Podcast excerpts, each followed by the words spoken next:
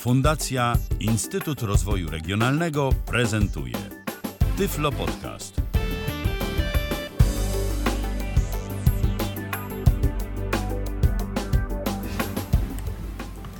Minęła godzina 19, jest 31 października 2019 roku. Wita się z Państwem Paweł Masarczyk i to jest kolejny Tyflo Podcast na antenie Tyflo Radia.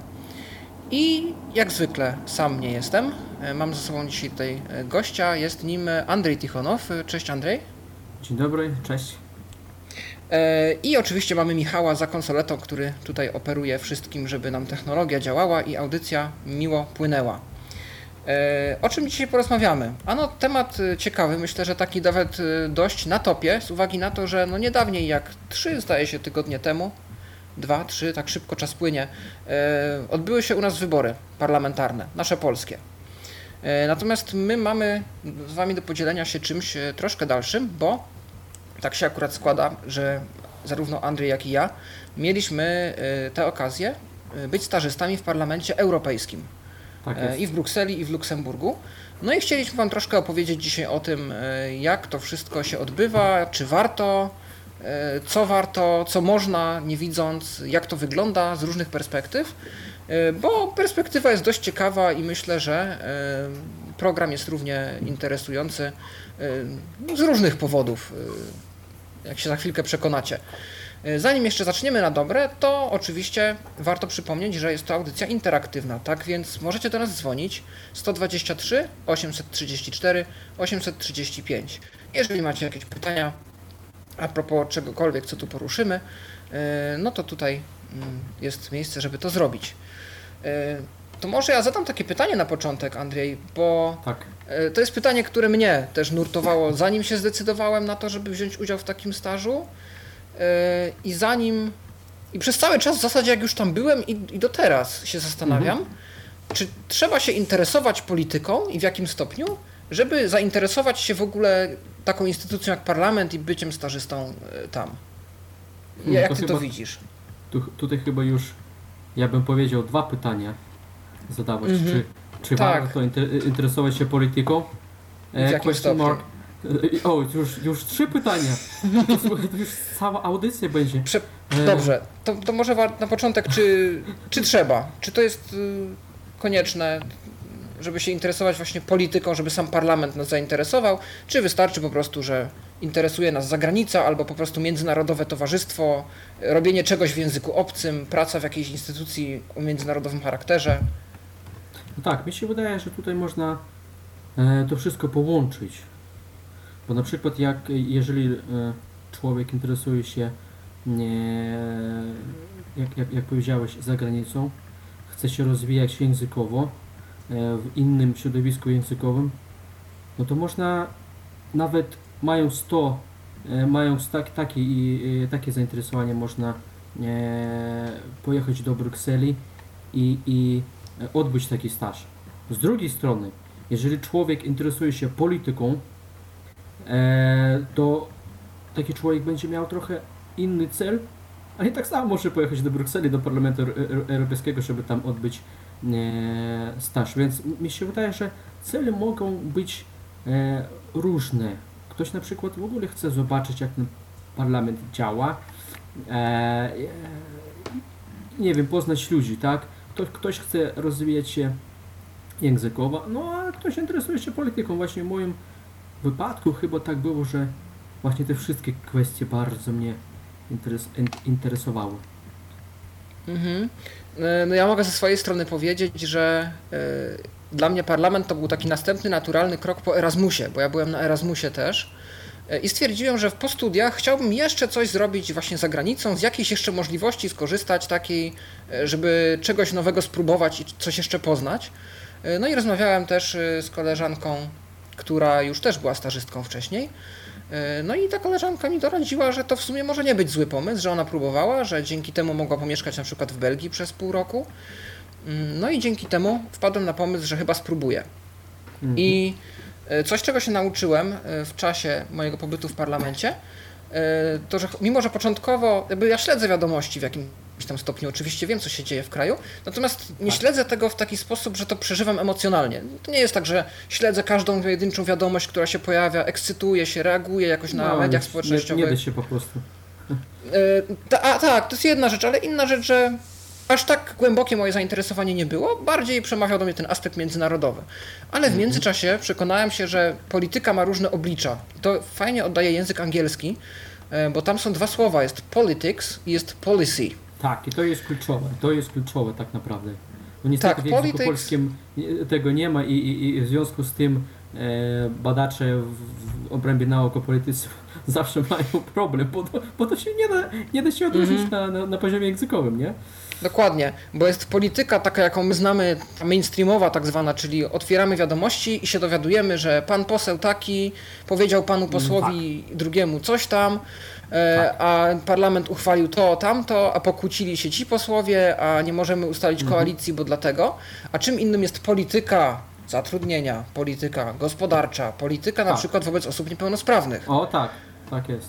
I myślę na przykład, że i to co ja odkryłem, że pojechałem z takim trochę nastawieniem, że zobaczymy, co będzie i czy się w tym odnajdę, a w międzyczasie byłem na przykład na różnych spotkaniach dotyczących ustaw o dostępności i to mnie bardzo wciągnęło, bo poniekąd to nawiązuje do tego, co robimy tu w Tyflo Podcaście. Dyskutowaliśmy o technologiach, które nas wspomagają i takie rzeczy też się dzieją w parlamencie, więc każda działka tak naprawdę, jakieś nawet coś nas zawsze interesuje, czy to są języki, czy to jest sztuka, czy to jest technologia, to te różne działki mają jakieś swoje odzwierciedlenie też na arenie tej politycznej unijnej.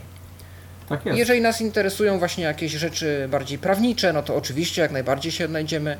Jak językowe, no to tam też są dyskusje o językach mniejszościowych, o tłumaczeniach, o różnej roli języka i tak dalej. Więc to się odkrywa gdzieś po drodze, po kolei i są ku temu jak najbardziej możliwości. No tak, bo ja właśnie miałem takie doświadczenie, że oczywiście wiedziałem, że jest Parlament Europejski, czytałem, bo studiuję politologię, jak on funkcjonuje, ale tak naprawdę tylko tam można przekonać się jakby na własne oczy, że tak powiem, jak to działa, jaka tam jest atmosfera w tych różnych budynkach, tak jak odbywają się te różne spotkania, konferencje, seminaria, bo tam sporo rzeczy się dzieje. Nie jest tak, że eurodeputowani gdzieś tam tylko siedzą, coś tam rozmawiają, bo tam sporo różnych wydarzeń. Ja też byłem na przykład na takim przyjęciu zorganizowanym przez eurodeputowanych z Austrii i to dotyczyło tych Igrzysk Paralimpijskich. No, więc tam są naprawdę różne rzeczy i też zapraszają do udziału w różnych wydarzeniach osób z niepełnosprawnościami. Ja tam na przykład brałem udział w takim proteście zorganizowanym przez European Disability Forum. Europejskie Forum Osób Niepełnosprawnych, chyba taką mamy. Jeszcze muszę w tym zorientować, bo to są te organy mają też, te instytucje mają swoje polskie nazwy. Ja do teraz nie wiem, czy IBU to jest Europejska Unia Niewidomych, czy Związek Niewidomych, bo zawsze szukam w Google tłumaczenia, muszę przyznać, do teraz nie pamiętam. Chyba Związek. Tak, a ta właśnie organizacja, organizacja, która się nazywa Forum, prowadziło takie wydarzenie, że przeszliśmy od Parlamentu Europejskiego do innej właśnie instytucji ważnej w Unii Europejskiej, do Komisji Europejskiej. No i szliśmy tam i różne były, że tak powiem, postulaty i tak dalej, więc naprawdę staż w Parlamencie Europejskim nie polega na tym, że siedzisz w biurze od której tam od 9 do 17. Tak naprawdę nie masz czasu, żeby w tym biurze być. No myślę, że to też zależy od charakteru stażu, jaki się odbywa. Ale może zacznijmy od takich podstaw, bo już troszkę tutaj słuchaczy wciągnęliśmy w głąb, ale zacznijmy od tego, jak się można na taki staż dostać i jakie w ogóle są te staże. Myślę, że tu obaj przedstawimy dwie różne perspektywy. Jakby my obaj braliśmy udział w jednym stażu, ale ja potem byłem też na drugim. Więc może zapytam, jaka była twoja historia, jak ty się dostałeś na swój staż i co to w ogóle była za akcja? To była ciekawa historia, ciekawa akcja, bo to była wiosna 2017 roku, znalazłem w internecie oto takie ogłoszenie, że eurodeputowany Marek Plura ogłasza konkurs dla studentów ze Śląska. No i zaprasza do tego konkursu i ludzie, którzy, że tak powiem, pokonają wszystkie te różne rozmowy kwalifikacyjne i tak dalej, będą mieli staż w Parlamencie Europejskim.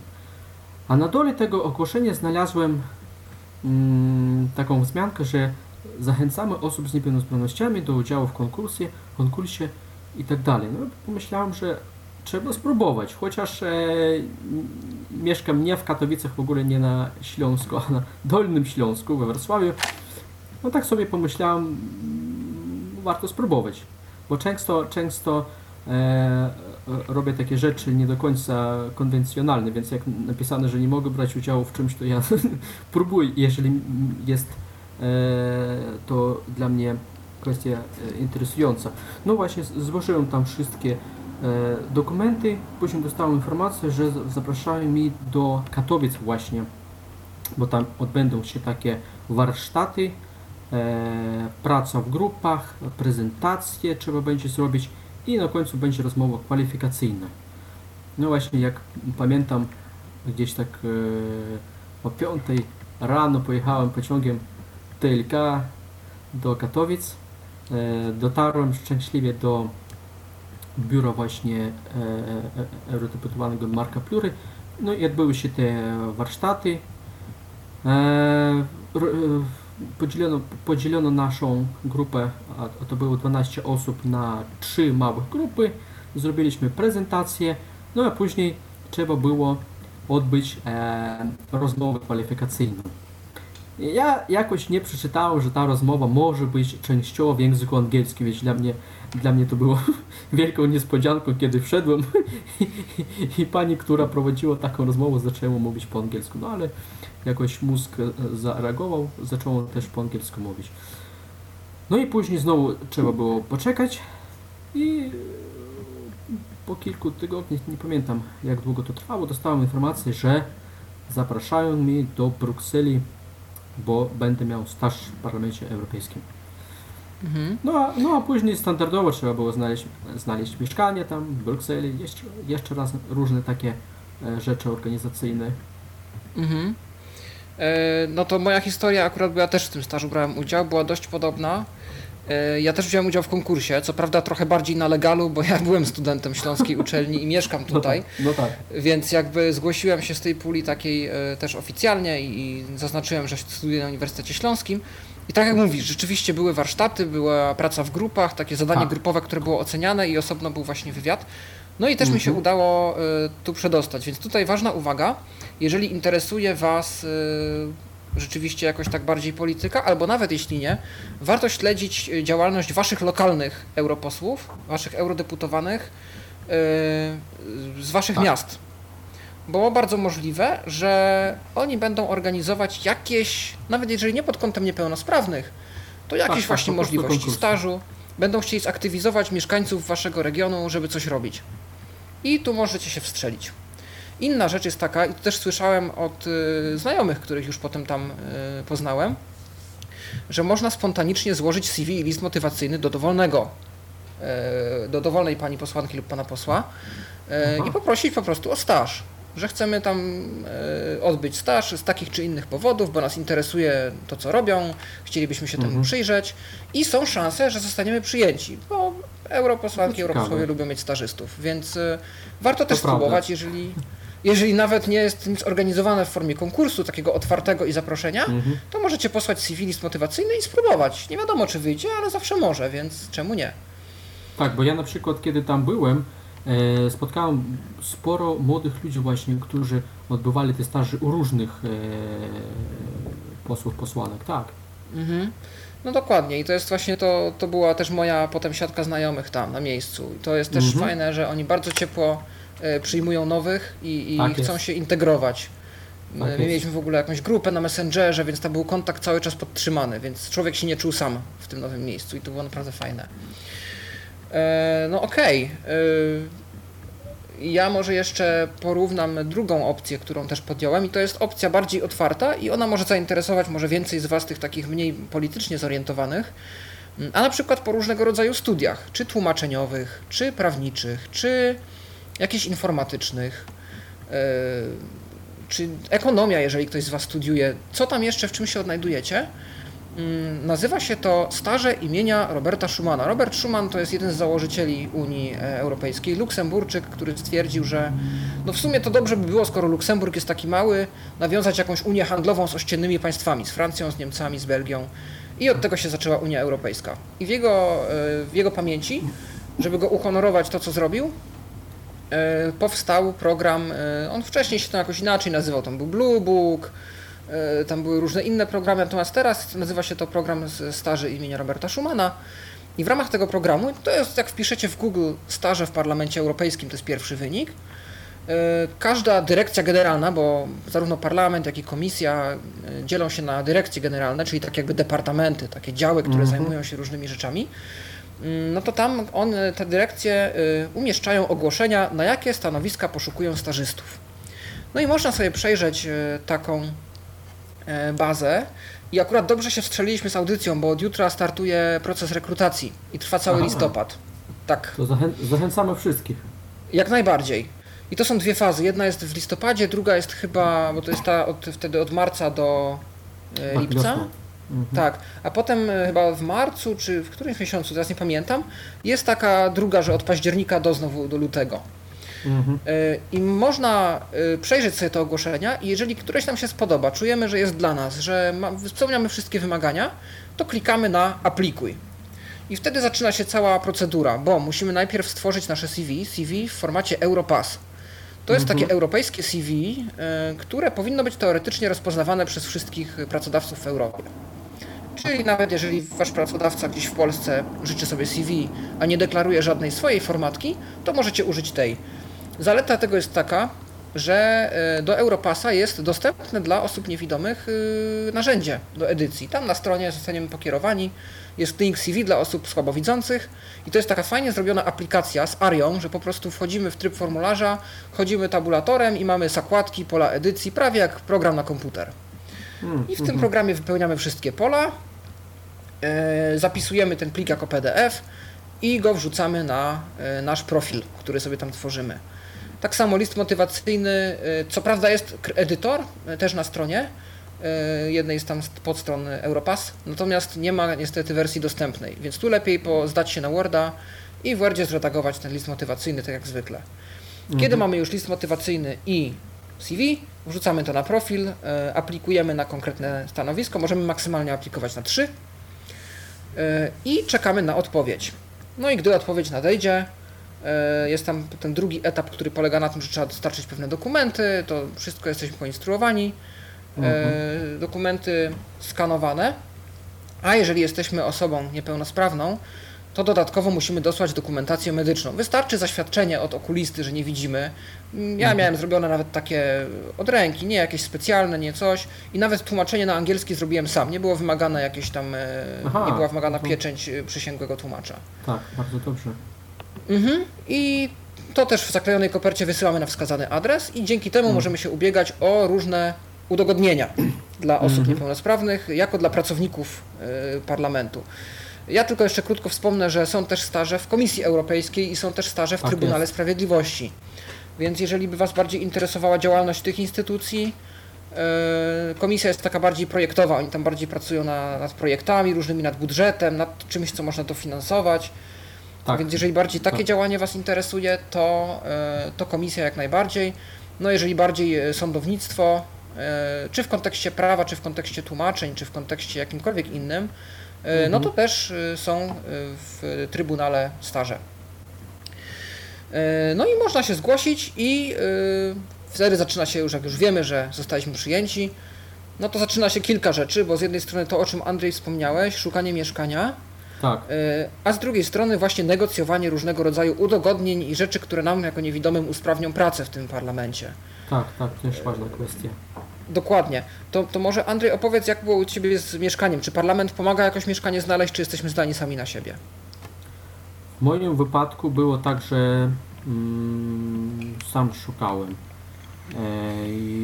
No co najmniej u mnie tak było, że nikt z parlamentu za bardzo w tej kwestii mnie nie wsparł i też miałem taki problem, że szukałem mieszkania na tej stronie, jak to się nazywa?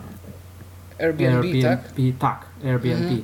No właśnie tam szukałem mieszkania i tam trzeba było od razu zapłacić za cały pobyt, natomiast miałem taki problem, że nie było po prostu środków finansowych na koncie. No i znalazłem mieszkanie, miałem staż we wrześniu, mieszkanie znalazłem i że tak powiem, dałem radę zapłacić tylko w sierpniu i to dosyć drogie było mieszkanie, to w ogóle nie mieszkanie, tylko jeden pokój w mieszkaniu.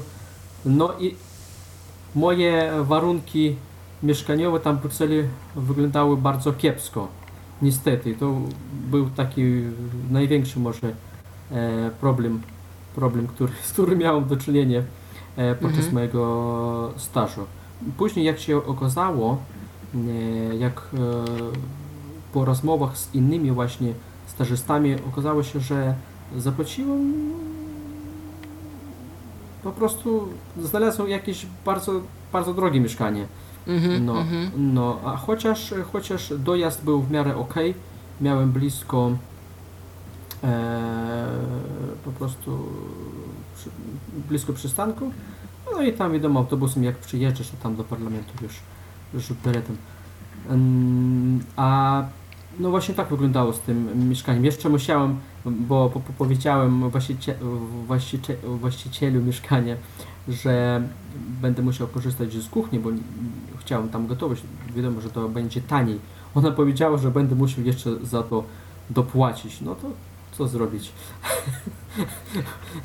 No tak, i tu muszę przyznać też, bo też i w Brukseli, mówimy tu o takich miastach głównie, Bruksela, Luksemburg, Strasburg, ze szczególnym naciskiem na Brukselę i Luksemburg, bo jednak tam się najwięcej rzeczy dzieje takich, gdzie i tam jest najwięcej stażystów.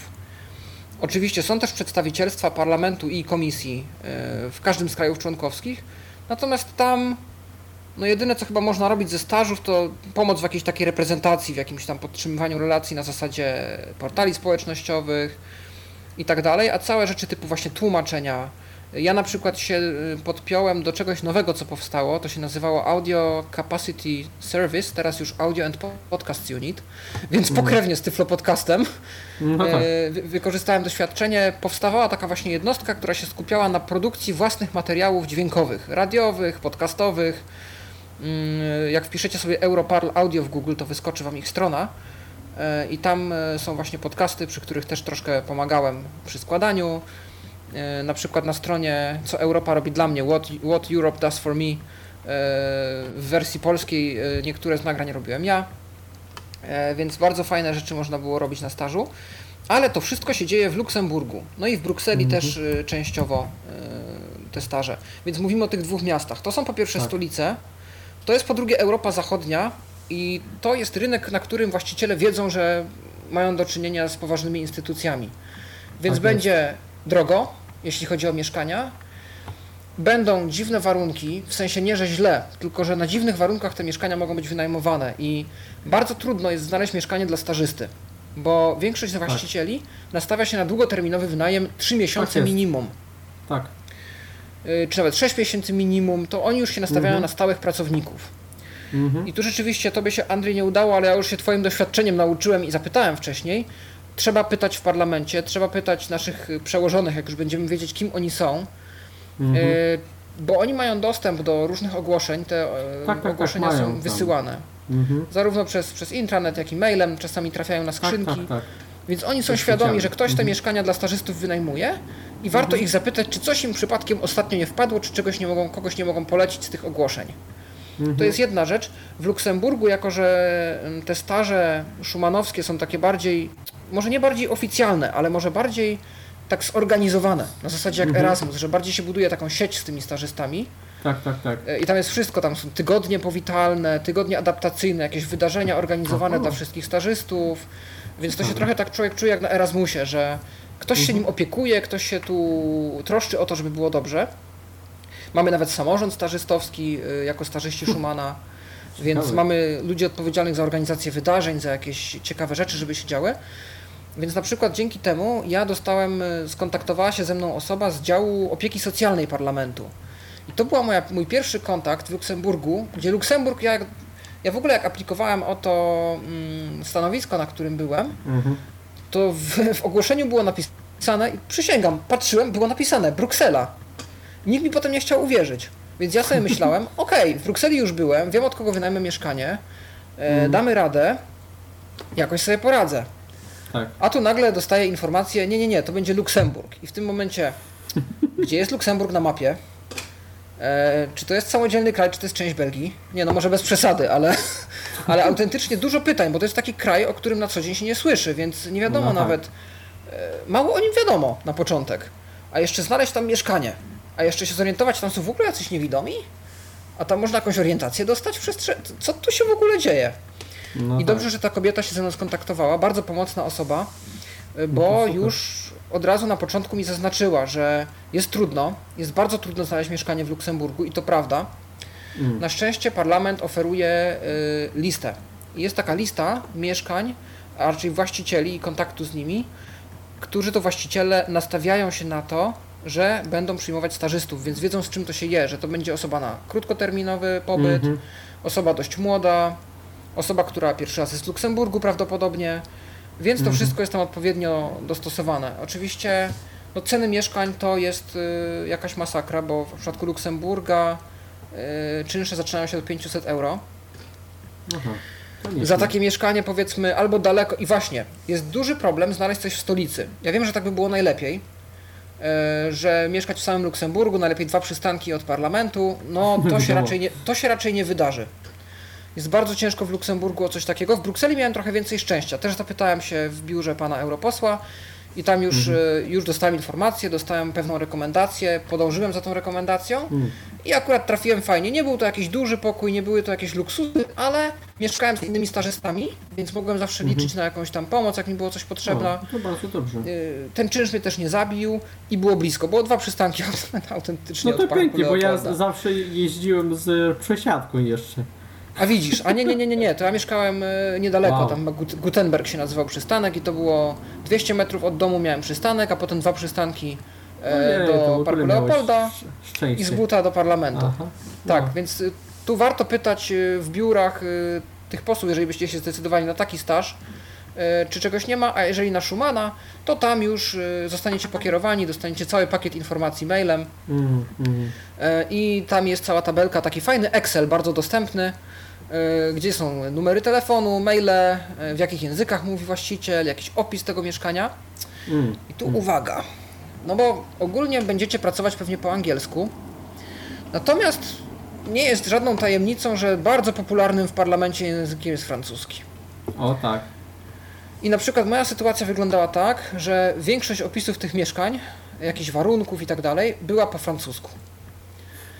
I to, powiedzmy, ja już wiedziałem, co się święci, więc ja zacząłem się trochę tego francuskiego uczyć na zasadzie jakiegoś Duolingo, tu z jakąś nauczycielką pracowałem przez miesiąc, więc ja już na tyle ten francuski gdzieś sobie opanowałem, że takie tam, powiedzmy, powtarzające się zwroty zrozumiałem, bo tam z reguły jest to samo, że metraż tego mieszkania, w co jest wyposażone, jakie meble, czy wolno wracać późno w nocy, czy nie, czy jest jakiś, powiedzmy, limit, do kiedy można wyjść, bo takie bywają też sytuacje, czy można przyjmować gości, czy daleko jest do przystanku autobusowego, czy do w ogóle jakichś, powiedzmy, miejsc i tak dalej.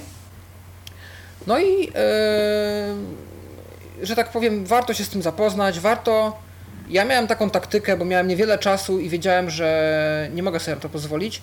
Nie wysyłałem maili. Ja po prostu dzwoniłem już do ludzi i pytałem, czy coś jest wolnego. Bo było mi pilno i chciałem jednak też... Zresztą inna sprawa, że po głosie ja też jestem w stanie poznać, czy to jest osoba, o której bym chciał mieszkać, czy nie do końca. Nie, masz rację. Więc tak to rozegrałem. No i się udało. I miałem mieszkanie, co prawda właśnie nie w mieście samym, nie w Luksemburgu, tylko 12 km od. Ojej. Tak, ale za chwilkę przejdziemy do udogodnień i opowiem o tym, jak ten problem rozwiązałem. No więc z tymi mieszkaniami rzeczywiście jest ciekawie, jest to specyficzny rynek mieszkaniowy. No tak. I warto się tu uzbroić w cierpliwość i w dużo czasu, jeżeli jest wam to dane. no bo nie jest łatwo, ale tutaj zawsze jest pomocna dłoń. Ta pani z działu socjalnego nawet się zaoferowała, że w moim imieniu wrzuci ogłoszenie na intranet. Po drugie, skontaktuje się z kimś, o kim wie, że wcześniej wynajmował mieszkanie osobie niewidomej. A po trzecie, skontaktuje się, bo w ramach parlamentu też działa grupa wsparcia mailowa osób niepełnosprawnych. To jest taka grupa wewnętrzna, taka intergrupa, może nie tyle intergrupa, co taka grupa samopomocy, taka nieformalna, która zrzesza różnych pracowników parlamentu z różnymi niepełnosprawnościami, no żeby różne bieżące sprawy dotyczące warunków pracy, właśnie takich rzeczy jak to moje mieszkanie, żeby takie rzeczy omawiać i wspólnie rozwiązywać. Oni tam raz na 2 miesiące się potem spotykają, mają wideokonferencje i różne tematy właśnie takie ważne dla niepełnosprawnych pracowników parlamentu są poruszane. No tak. Ciekawe, że właśnie dobrze, że taka pani się odezwała, nie? To dokładnie, jest bardzo pomocne zawsze, bardzo pomocne. No więc właśnie, parlament jest otwarty na osoby niepełnosprawne, niemniej jednak jest to sytuacja dla wielu, przede wszystkim szefów, czy dla samych europosłów może być, czy dla ich asystentów, niecodzienna. Oni mogą nie wiedzieć, jak się zachować, mogą nie wiedzieć, jak to wszystko dostosować, więc może warto tutaj omówić, co jest możliwe, co się da, w co się można wyposażyć i na ile wcześniej należy się tym zainteresować. Jak to u Ciebie, Andrzej, wyglądało? No, u mnie wyglądało tak, że jak już powiedziałem, miałem staż we wrześniu, a już chyba w czerwcu ktoś z biura do mnie napisał, czego potrzebowałbym, tak? Z jakich urządzeń korzystam i tak dalej. No, napisałem, że w razie czego będę miał własny laptop, tam już mam wszystkie programy zainstalowane. No i później też dostałem taką listę różnych rzeczy, które tam są w parlamencie dla osób niewidomych, słabowidzących. Okazało się, że jest tam, chyba to był JAWS w moim wypadku. Też jest możliwość korzystania z monitora bralewskiego. I też poprosiłem, żeby na wszelki wypadek był jakiś skaner, tak, żeby mógł coś w razie potrzeby przeczytać. No i kiedy przyjechałem, spotkałem się z panem z działu, który zajmuje się różnymi technologiami i on właśnie zainstalował ten JAWS na komputerze w biurze. No i później też dostałem ten monitor bralewski, to był taki bardzo duży monitor, bo tam można było jednocześnie 80 symbolów, tak? Znaków. Znaków, tak, zobaczyć. Natomiast ja wcześniej pisałem, że będę potrzebował tego urządzenia do skanowania, ale nie dostałem. I później się okazało, jak już powróciłem tutaj do Wrocławia, do Polski, zaczęli do mnie pisać, przepraszam, a gdzie jest ten skaner? Aha, czyli gdzieś zaginął w akcji po drodze. To właśnie, nie dotarł do naszego tego biura, a ja piszę, no przepraszam, do mnie tego magicznego urządzenia w ogóle nie było. Więc coś tam nie zadziałało. Ale właśnie ten program, no wiadomo, czytnik działał OK, monitor też był bardzo przydatny. No co tam jeszcze były słuchawki. No i to chyba wszystko co na temat tych technologii. A jeszcze chyba ktoś właśnie z parlamentu przesłał mi kontakt do takiej organizacji, która w Brukseli zajmuje się osobami z niepełnosprawnością wzrokową i pani instruktor orientacji przestrzennej z tej organizacji pokazała mi różne trasy, no wiadomo, dom-parlament, później z nią jeszcze w parlamencie trochę pochodziliśmy, bo parlament składa się z kilku budynków i naprawdę tam się odnaleźć To jest... Tak, to jest ogromna przestrzeń, potwierdzam. Ogromna przestrzeń, wielkie wyzwanie, żeby tam samodzielnie się poruszać. Przykładowo przejść spod windy, wychodzimy z biura, zjeżdżamy windą na dół, chcemy iść na obiad, do stołówki. O. To jest taki gigantyczny, długi korytarz, tak, gdzie trzeba bardzo długo iść prosto, ale bardzo, bardzo długo. I ja na przykład mam ten problem idąc gdzieś, że ja nie potrafię utrzymać prostej linii. A tam jest dużo takich elementów i punktów pobocznych, bo tam jest, to jest oczywiście tak wyposażone, żeby pracownicy mieli wszystko pod ręką, więc tam są jakieś banki, różne kawiarnie, kawiarnie, biuro podróży nawet chyba. Siłownia nawet tam jest, salon fryzjerski, wszystko. Dokładnie. I nagle ja sobie idę, bum, wpadłem na jakiś infopoint. Tak. I ktoś mnie nagle wybawia z kłopotu i pyta, czy może mnie podprowadzić do stołówki. Więc to jest gigantyczna przestrzeń i to nie jest łatwo się zorientować, zwłaszcza, że linie do pewnego momentu są linie prowadzące, potem one się jakoś urywają. No tak, są, ale nie wszędzie.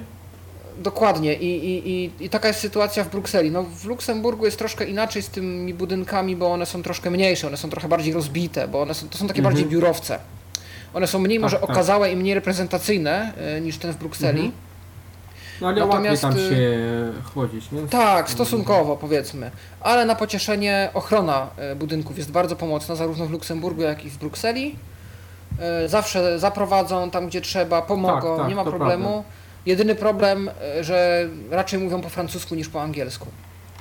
No to więc warto nauczyć się takich podstaw francuskiego, typu jak się nazywa nasze piętro po francusku, jaka to liczba, dokąd chcemy i jakieś tam rzeczy typu stołówka, no albo poznać kogoś, z kim się będzie chodziło razem na te lunche. Ale tak, to ogólnie by się zgadzało. Coś jeszcze byś widział, jakieś takie powiedzmy niedociągnięcia? Coś, co na przykład nie zadziałało do końca, jeśli chodzi o dostępność? No, generalnie wszystko było ok. No, jak powiedziałem, że fajnie, że miałem tych kilka zajęć z instruktorem orientacji przestrzennej, bo bez tego na pewno bym miał więcej kłopotów. No, a jak już powiedziałeś, tak, w parlamencie zawsze ktoś pomagał, jak na przykład szedłem jakimś korytarzem i już tak naprawdę nie wiedziałem, w którym kierunku powinienem iść, to zawsze można było kogoś zapytać i właśnie z tych takich spotkań można było też różnych rzeczach się dowiedzieć, bo spotykałem na przykład ludzi z różnych krajów, którzy tam pracują, można było porozmawiać, bo oni zawsze pytali, skąd przyjechałem, co tutaj robię, mogli coś o siebie powiedzieć. To właśnie dla mnie było bardzo takim ciekawym doświadczeniem. Czułem się jak w Stanach Zjednoczonych, bo tam też tak spotyka się na ulicy kogoś i od razu człowiek może sporo ciekawych rzeczy tak powiedzieć. Ja w Polsce czasami też tak miewam, ale to zależy od osoby, to masz rację. Znaczy w parlamencie to jest trochę też przez to, że każdy skądś jest i każdy ma jakąś historię, trochę jak na Erasmusie i każdy jest ciekaw właśnie tej drugiej osoby. To rzeczywiście pamiętam, że te lunche to była ciekawa okazja, żeby z naprawdę interesującymi ludźmi jeść obiad. Na przykład z asystentami jakiegoś przypadkowego europosła z innego kraju. I to było naprawdę ciekawe, muszę powiedzieć. Zawsze może jakaś była wymiana myśli i jest to ciekawe. To o Brukseli mówię, bo Luksemburg jest bardziej taki administracyjny, więc tam są bardziej pracownicy tacy techniczni, powiedzmy bardziej, którzy podtrzymują to, żeby to wszystko działało, a mniej tacy zaangażowani w politykę per se. No właśnie, jeśli chodzi o Luksemburg i dostosowania, to miałem podobną sytuację jak ty, Andrzej. Właśnie zapytano mnie, co ja bym chciał właśnie z dostosowań. To był formularz cały właśnie ten, o którym mówiłem. Ja go tam wypisałem, napisałem, że potrzebny będzie mi komputer, jakiś screen reader, monitor bralewski jak się da, oczywiście słuchawki, aczkolwiek no ja miałem jakby z uwagi na specyfikę stażu, który wykonywałem, miałem słuchawki już gdzieś wliczone jeszcze z mikrofonem, więc ale były mi potrzebne do pracy po prostu, jak i zresztą każdemu. I również jeśli chodzi o orientację, tu był nawiązany kontakt z organizacją w Luksemburgu, również bezpłatnie były udzielane szkolenia z instruktorzy z orientacji i jeśli chodzi o transport, to miałem wspomnieć, no ja mieszkałem w takiej wsi, wieś oddalona 12 km od Luksemburga stolicy i chyba ze 3 km czy ileś od najbliższego większego miasta. Nie była to optymalna lokalizacja, to muszę przyznać. Mieszkanie super, wszystko super, tylko lokalizacja taka, że 800 metrów idzie się piechotą, czyli około 15-20 minut, 10 jak się pospieszysz, do następnej wsi, do wsi obok, żeby wsiąść do pociągu. Albo do autobusu. Trzeba było iść przez las, przez pole? Na szczęście cały czas prosto. Natomiast no ja sobie nie wyobrażałem, żeby dotrzeć do pracy w ten sposób każdego dnia, bo to musiałbym chyba wstawać dużo wcześniej, być bardziej zorganizowanym, tak. Było to ciężkie, muszę przyznać. I tutaj na szczęście z pomocną dłonią wyszedł mi rząd Luksemburga, bo się okazało, że dla osób niepełnosprawnych istnieje taka usługa, która się nazywa Adapto. I to jest taki transport pod drzwi do drzwi, czyli przyjeżdża pod dom autobus i nas zabiera i nas wiezie do pracy. A potem się wraca z pracy do domu. I to nie tylko dla mieszkańców tego kraju, bo właśnie na pewno w Brukseli też miałeś taki problem, że nie mogłeś kupić ten, powiedzmy, taki odpowiednik Urban Car, tak? Bo takie... jak to się nazywa, taki bilet, tak? Na tak, różnych znaczy bilet miesięczny, nie, bilet miesięczny na Brukselę mogłem kupić. Oni chcieli tylko moje zdjęcie tam i w jakiej mieszkam dzielnicy. Tak, można kupić, ale nie będziesz w takim wypadku miał żadnych ulg jak osoba niewidoma, bo... Bo potrzebne jest zameldowanie. Nie. To widzisz, to w Luksemburgu jest trochę inaczej. Ja miałem zameldowanie, bo ja byłem troszkę dłużej niż miesiąc w Luksemburgu. Ja byłem tam pół roku, więc miałem obowiązek się zameldować. To inny taki status. Natomiast Adapto było mi przyznane od razu, nie było problemu. To dlatego, że jestem stażystą, że parlament, nie ma problemu, to się udało. Natomiast musiałem aplikować osobno o legitymację osoby niewidomej, luksemburską. I ją mam. I na tą legitymację mogłem jeździć za darmo całym transportem po całym Luksemburgu, to jest prawda. Wszystkie pociągi, autobusy, tak. I to w miarę szybko poszło. Ciekawe. Natomiast Adapto jest w ogóle specyficzne. Ja kiedyś może zrobię jakąś audycję o Luksemburgu albo o Beneluxie i zrobię takie porównanie, może Belgii z Luksemburgiem albo Holandii też, jak znajdziemy oczywiście jakichś słuchaczy chętnych, którzy mają doświadczenie, mogą opowiedzieć. Natomiast w Luksemburgu działa tak, że osoby niepełnosprawne mogą jeździć Adapto, muszą sobie wyrobić taką specjalną kartę, tylko to kosztuje. Za jeden przejazd jest chyba 5 euro, a za przejazd tam i z powrotem, czyli z domu gdzieś i skądś do domu jest 8, a nie 10, że taka niby zniżka. Teraz to się ma zmienić, bo Luksemburg jest pierwszym państwem, które wprowadza na skalę całego kraju dla wszystkich, czyli nieważne czy dla obywateli, czy dla turystów, darmowy transport miejski. Wow. I on będzie od marca 2020 obowiązywał. I ostatnio przegłosowano też, że Adapto też się w to wlicza, więc ono będzie darmowe. Natomiast jak ja tam jeszcze byłem, to było tak jak mówię. Natomiast parlament miał jakąś specjalną umowę, że to Adapto dla pracowników parlamentu jest darmowe do parlamentu i z powrotem, czyli dom, praca, dom. A w ramach tego jeszcze abonamentu 15 chyba przejazdów miesięcznie można zrealizować za darmo. I w tym liczy się przejazd z domu gdzieś i skądś do domu jako jeden. Chyba tak to działało. Więc jeśli chodzi o dojazdy do pracy, to super. Trochę gorzej to działało, jeśli chodzi o przejazd jakiś tam w czasie prywatnym, w czasie wolnym, bo trzeba było specjalnie składać prośbę o taki przejazd, najlepiej dzień, a jeszcze lepiej 2 dni przed odbyciem. Czyli ja musiałem już z góry wiedzieć, powiedzmy, wybieram się na jakąś imprezę, czy do znajomego, czy gdzieś, który mieszka daleko i nie mam możliwości specjalnie powrotu komunikacją miejską, więc musiałem się zgłosić 2 dni wcześniej do centrali. Proszę Państwa, ja pojadę do mojego znajomego w sobotę, o godzinie takiej i takiej chciałbym wyjechać i dotrzeć tam kiedyś, ale muszę też zadeklarować, kiedy wracam, no bo inaczej mi nie zarezerwują przejazdu, więc musiałem się z góry określić, kiedy wracam i to jest problem, bo Luksemburg ma tych usług trochę, ma też usługę Night Rider i ona jest dla wszystkich, nie tylko dla niepełnosprawnych. To jest usługa, która zawozi ludzi na imprezy i odwozi. W piątki i w soboty wieczór między 18 i 5 kursują te Night Ridery. I znowu, te Night Ridery trzeba zarezerwować odpowiednio wcześnie, bo jak w ostatniej chwili próbujemy, to się okaże, że wszystkie autobusy są już zajęte. No tak.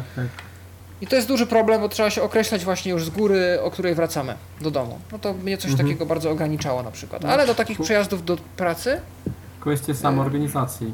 Dokładnie, no to tak, to Luksemburg po mistrzowsku nas w tym trenuje akurat. Ale nie było problemu, też ten sprzęt, jak ja przyjechałem, był już zorganizowany. Moja przewaga polegała na tym w Luksemburgu, że tam już pracowała wcześniej osoba niewidoma i która poniekąd zajmowała się właśnie tym, jakąś taką organizacją dostępności, więc oni już mieli doświadczenie. A nawet jak nie mieli, to wiedzieli, gdzie o to doświadczenie zapytać i wszyscy ją tam znali. Ja pracowałem z nią w tym samym budynku, jeszcze na dobitkę. Ona mieszkała niedaleko do siebie, więc jechaliśmy jednym transportem, jednym Adapto do pracy. Więc dużo czasu dość spędziliśmy ze sobą i ona też była poniekąd tą osobą, która mi tam na początku pomogła i wszystko objaśniła, jak to funkcjonuje, co, gdzie, jak i tak dalej. Więc tu miałem troszkę łatwiej, też łatwiej mieli moi pracodawcy, bo mieli gdzie zapytać, mieli skąd nabyć tego doświadczenia. Więc w Luksemburgu te szlaki są już bardzo fajnie przetarte, w Brukseli jest już też coraz lepiej. No tak. Jak ja byłem stażystą właśnie u europosła Plury, to i równocześnie był też stażysta szumanowski niewidomy w innym dziale. No, więc też się wspieraliśmy, jakoś tam mieliśmy kontakt. Ja myślę, że fajnie się też obserwuje na przykład to, że mimo, że tam nie wszystko jest do końca idealnie czasami, że pewne rzeczy mogą szwankować, może nie wszystko będzie tak, jak sobie to wyobrażamy, to parlament jest otwarty na zmianę i na eksperymenty z różnymi nowymi rzeczami. I ja to najlepiej widziałem właśnie będąc tam, bo na początku na przykład miałem telefon biurkowy i to jest na przykład dla mnie poważny problem, bo ktoś do mnie dzwoni. Ja jako stażysta w Luksemburgu miałem na przykład swój własny numer telefonu, można było do mnie zadzwonić do biura. Ty pewnie będąc i ja też będąc u pana posła, mieliśmy jako jedno z zadań odbierać telefony. Tak jest. No tylko problem polega na tym, nie wiem, czy ty zauważyłeś, że w biurze na przykład poselskim są 3 linie, bo każde biuro, jakby no, biuro poselskie się dzieli na 3 biura, tam w jednym jest pan poseł, w drugim są asystenci, w trzecim stażyści. Jak ktoś dzwoni, to telefon dzwoni w losowym miejscu, w którymś z tych pomieszczeń. I teraz w sytuacji, jak jesteśmy sami w biurze, no to naszym obowiązkiem byłoby ten telefon odebrać. Tak jest. Ale skąd my mamy wiedzieć, i jeszcze jak fajnie jest to zrobione, na telefonie w naszym biurze świeci się dioda, która pokazuje, w którym pomieszczeniu dzwoni i my na tej diodzie musimy nacisnąć przycisk, żeby przechwycić to na naszą linię. I to jest tak fantastycznie niedostępne, że konia z rzędem temu, kto to opanował, jak to zrobić. Ja próbowałem, ale nie udało mi się wypracować takiej metody, żebym za każdym razem błędnie to połączenie przechwycił. Ja też potrafiłem.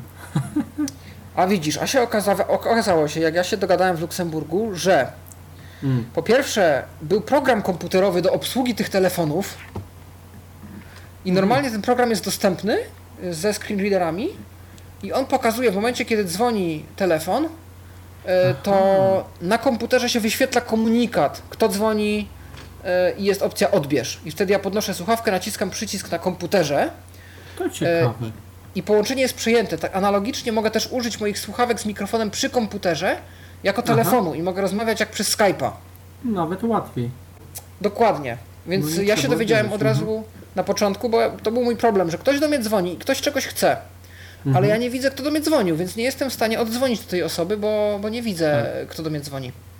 I to był duży problem. A z czasem okazało się, że testowo parlament zakupił nowe telefony, które miały już wbudowane udźwiękowienie.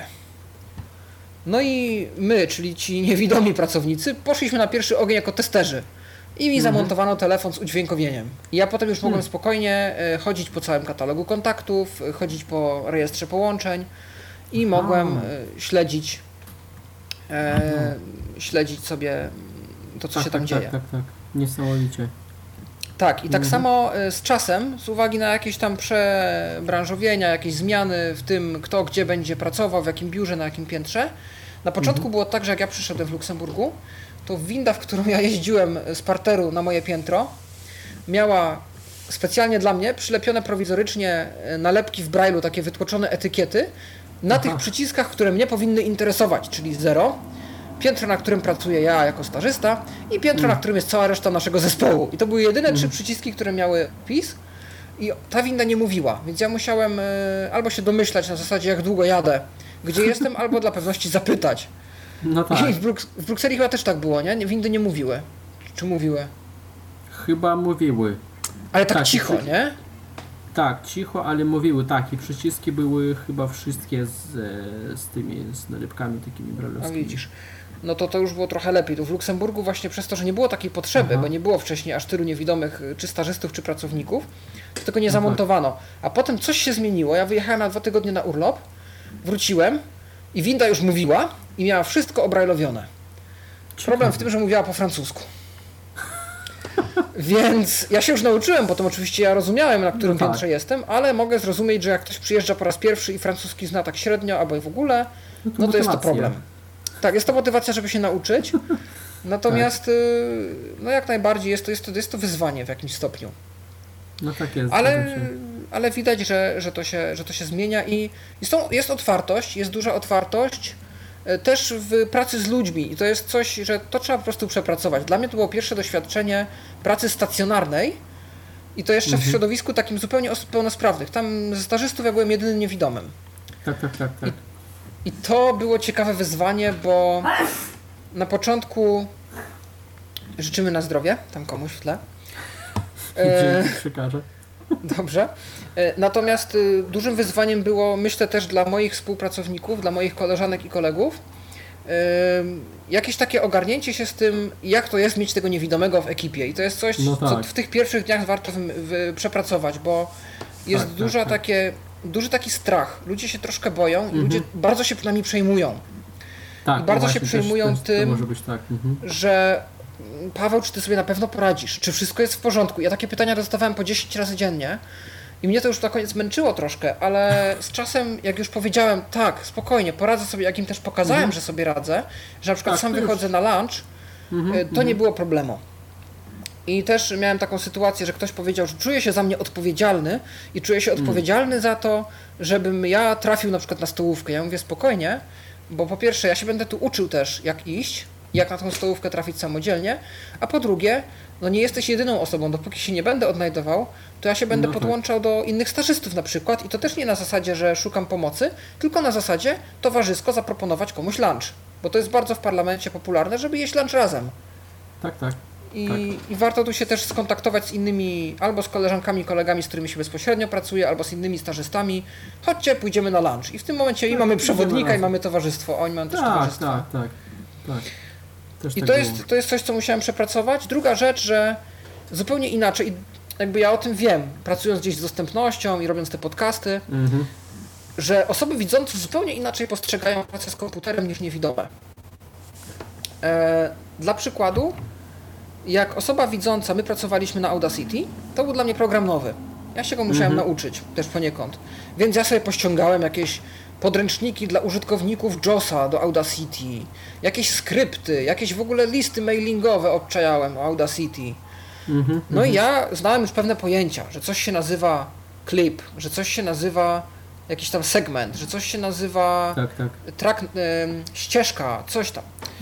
A moi widzący koledzy, słuchajcie, my wam pokażemy, jak tu się teraz obcina pliki. Patrzcie na ekran. Tutaj musicie kliknąć myszką, to się tu dzieli na 2 i to musicie usunąć te takty muzyki. Ja tak, takty muzyki. Okej. Nie było nic o żadnych taktach muzyki w moim instruktażu dla użytkowników JAWSa. Więc szykuje się wielka przygoda. I ja przez 2 dni nie potrafiłem wpaść na to, jak ja mam mówić wspólnym językiem z tymi widzącymi ludźmi, którzy coś tam klikają myszką. Tak, coś tam klikają. I skończyło się to na tym, że ja w końcu wpadłem na pomysł i zapytałem się tych moich znajomych, kiedyś tam w windzie zaczepiłem kolegę, słuchaj, jakie ty konkretnie kroki wykonujesz, żeby tą muzykę pociąć na takty? No i wyszło na to, że on, no wiesz, zaznaczamy myszką, ale potem klikamy Ctrl-I.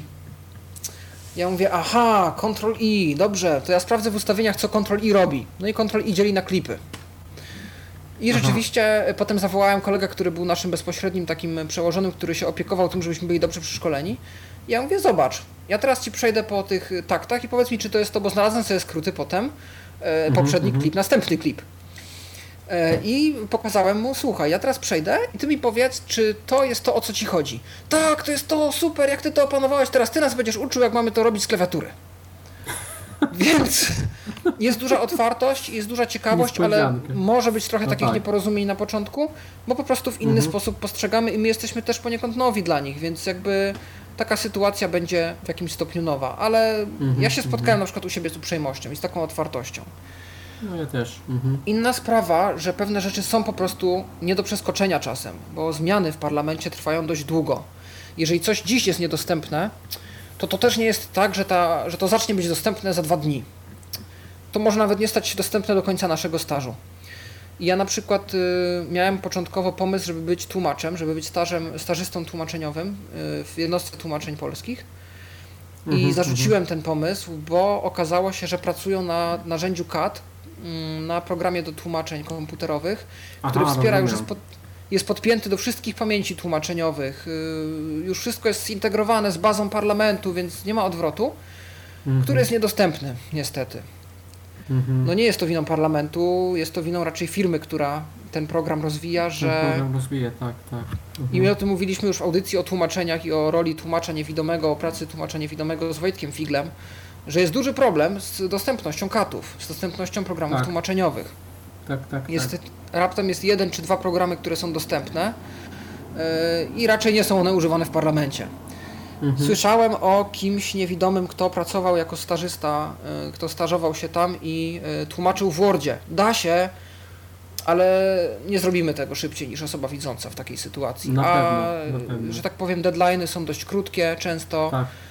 I no można to zrobić. Ja myślę, że wyrozumiałość jakaś tam naszego szefostwa będzie na tą sytuację. Natomiast nie jest to przyjemne i jest to dość czasochłonne, zwłaszcza, że osoba widząca po prostu wyklikuje terminy z bazy terminologicznej. Tak to działa. To szybciej się dzieje, tak, na pewno. Natomiast ja bym tu nie zniechęcał osób, które chcą. Jeżeli chcecie rzeczywiście swój warsztat tłumaczeniowy wzmocnić, to warto się dowiadywać, bo a nuż coś nowego się stało, coś się nowego rozwinęło, jakieś nowe narzędzie powstało, albo stare zostało usprawnione, albo może macie na tyle determinacji, że w tym Wordzie chcecie tłumaczyć i już. I to jest też okej. I do tego też zachęcam. Bo też z drugiej strony wasz upór i wasza determinacja pokażą, że warto inwestować w tą zmianę, że jest zainteresowanie wśród osób niewidomych tym, żeby tłumaczyć dla parlamentu.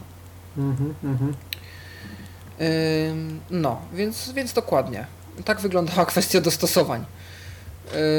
Może coś mi się jeszcze przypomni, bo to jest bardzo rozległy temat, natomiast jest to ciekawe doświadczenie zarówno dla osoby niewidomej, która tam jedzie na staż, jak i dla osoby widzącej, która takiego stażystę przyjmuje.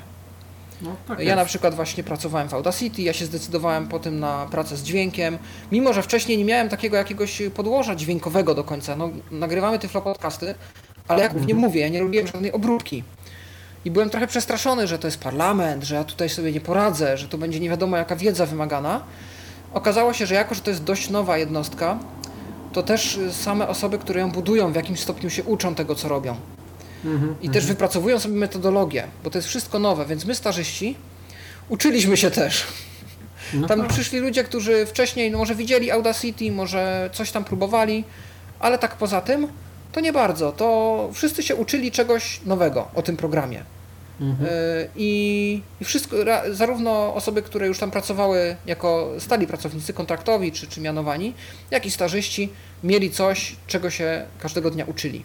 I to było naprawdę fantastyczne, bo jeżeli właśnie ja na przykład interesowałem się chociaż trochę podcastami czy radiem tak z perspektywy słuchacza, osoby, która gada przed mikrofonem, to się okazało, że dla mnie też się coś tam znajdzie.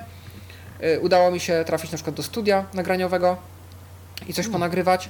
Nawet mieliśmy przez chwilę projekt naszego własnego podcastu. Robiliśmy swój podcast stażystów. On nie jest nigdzie opublikowany i chyba nie będzie, ale bawiliśmy się w podcast. I to było fajne doświadczenie. Zbieranie ludzi na wywiady, ale to za chwilkę też opowiem. Natomiast właśnie jak czujecie, że coś was po prostu pociąga, jakieś powiedzmy podcasty czy coś, ale nie do końca macie takie doświadczenie dźwiękowe, to też w porządku. Bo też się możecie uczyć. Dokładnie. A jeżeli macie doświadczenie, to tym lepiej, bo możecie się tym doświadczeniem dzielić i możecie wzbogacać wiedzę tej jednostki. I to oni będą się też czegoś od was uczyć i to jest myślę też fajny przykład, który warto pokazać, że my możemy też jako stażyści wnieść coś fajnego i wzbogacić ich warsztat pracy. No dobrze, to już tak przechodzimy może płynnie do tego tematu, co tam się właściwie robi na takim stażu. To może opowiedzmy trochę na tyle, na ile doświadczenia mamy, Może też od Ciebie zaczniemy, Andrzej. Czym Ty się zajmowałaś właśnie w biurze pana europosła Marka Plury? No przede wszystkim chyba też jak Ty sprawdzałeś, sprawdzałem maile. Też dosyć często odbierałem ten telefon, bo inni starzyści gdzieś tam byli na różnych wydarzeniach. A propos tych różnych wydarzeń też brałem udział, bo że tak powiem nas wysyłano, żebyśmy tam robili notatki, bo jeżeli to były wydarzenia, które są dla biura, dla pana posła interesujące, to trzeba było tam przyjść, zrobić notatki, później sporządzić takie sprawozdanie. Mhm. No i generalnie to było to wszystko, to chyba wszystko, co tam robiłem. Może teraz już czegoś nie pamiętam, ale generalnie, no jeszcze na przykład to był wrzesień 2017 roku, a w grudniu odbyło się bodajże 4. Parlament Osób z Niepełnosprawnościami, kiedy do Brukseli przyjechali przedstawiciele z różnych państw, żeby wziąć udział w tym wydarzeniu. No i też przyczyniłem się do organizacji tego wydarzenia, pisałem zaproszenia, miałem tam taki wytyczne jak to zrobić, no i zgodnie z tymi wytycznymi pisałem te zaproszenia, szukałem kontaktów, właśnie też robiłem różne bazy danych w Excelu, bo bez problemu da się to zrobić. No. Ale też tłumaczyłeś coś, tak? Zdaje się, czy tłumaczyłem troszeczkę też to było. No i właśnie jeszcze jako, że współpracuję z różnymi czasopismami, różnymi takimi, no tak, z różnymi czasopismami w Rosji, to przeprowadziłem kilka takich wywiadów, jak na przykład z panem posłem, nagrałem nawet i w Rosji tam wydaliśmy taki podcast, bo pan poseł mówi między innymi też po rosyjsku. Więc mam takie... O tym się nie miałem okazji przekonać, ale to dobrze. No, bo on mówi po czesku, po rosyjsku, no i mam takie unikatowe nagranie, że przeprowadziliśmy całą rozmowę, to 40 minut znalazł pan właśnie w harmonogramie, żeby zrobić taki dobry podcast dla słuchaczy Federacji Rosyjskiej. No i czasem było tak, że braliśmy udział w wydarzeniach, które też były w innych instytucjach. Była jakaś konferencja w siedzibie, teraz już nie pamiętam jak ta instytucja się nazywała, ale coś związane z technologiami różnymi. Rozmawialiśmy między innymi o dostępności, bo właśnie dlatego nas tam wysłali, żeby posłuchaliśmy też, później zrobiliśmy sprawozdanie z tego wydarzenia.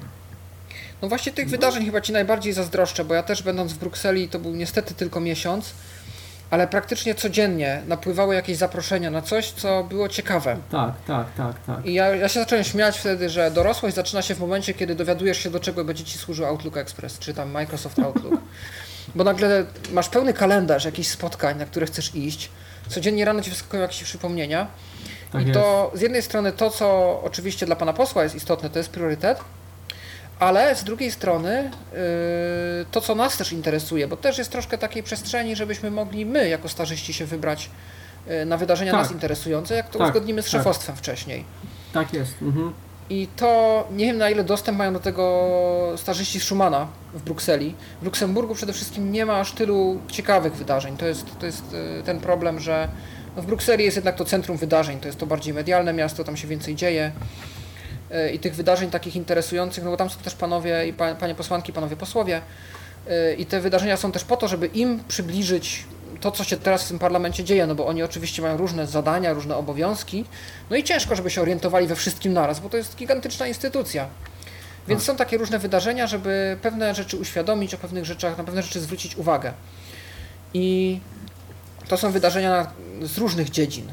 Rolnictwo, jakieś rybołówstwo, jakaś gospodarka taka, technologie, czy jakieś portale społecznościowe, czy dostępność, czy tak, jakieś tak, nawet... Tak. Ja nawet trafiłem na Dzień Sportów Osób Niepełnosprawnych i autentycznie tam jeździłem na jakimś rowerku na ręcznym czy coś, jakąś piłkę tam grałem. Fajne. Biegaliśmy po trzecim piętrze chyba z koleżanką i tam graliśmy jakąś piłkę czy coś. I dużo działo się fajnych rzeczy i to, co jest najlepsze w tym wszystkim, że nieważne, czy się jest stażystą, czy się jest posłem, można zabrać głos. I ten głos będzie wysłuchany. Mamy po prostu mikrofon i ja pamiętam, że właśnie był na temat Europejskiej Ustawy o Dostępności, był panel i miałem jakąś swoją wątpliwość, czy jakieś pytanie, coś, co było dla mnie niejasne albo nie zostało wyjaśnione. Ja to pytanie mogłem zadać i na to pytanie dostałem odpowiedź i potem w związku z tym pytaniem ktoś do mnie podszedł i poprosił mnie o jakieś rozwinięcie, bo bardzo mu się spodobała wypowiedź. To jest niesamowicie motywujące, że będąc tam, to jest nasz czas, żeby jakoś wpłynąć na to, jak będzie wyglądała nasza przyszłość, że możemy się wypowiedzieć i może ta nasza wypowiedź odbije się echem.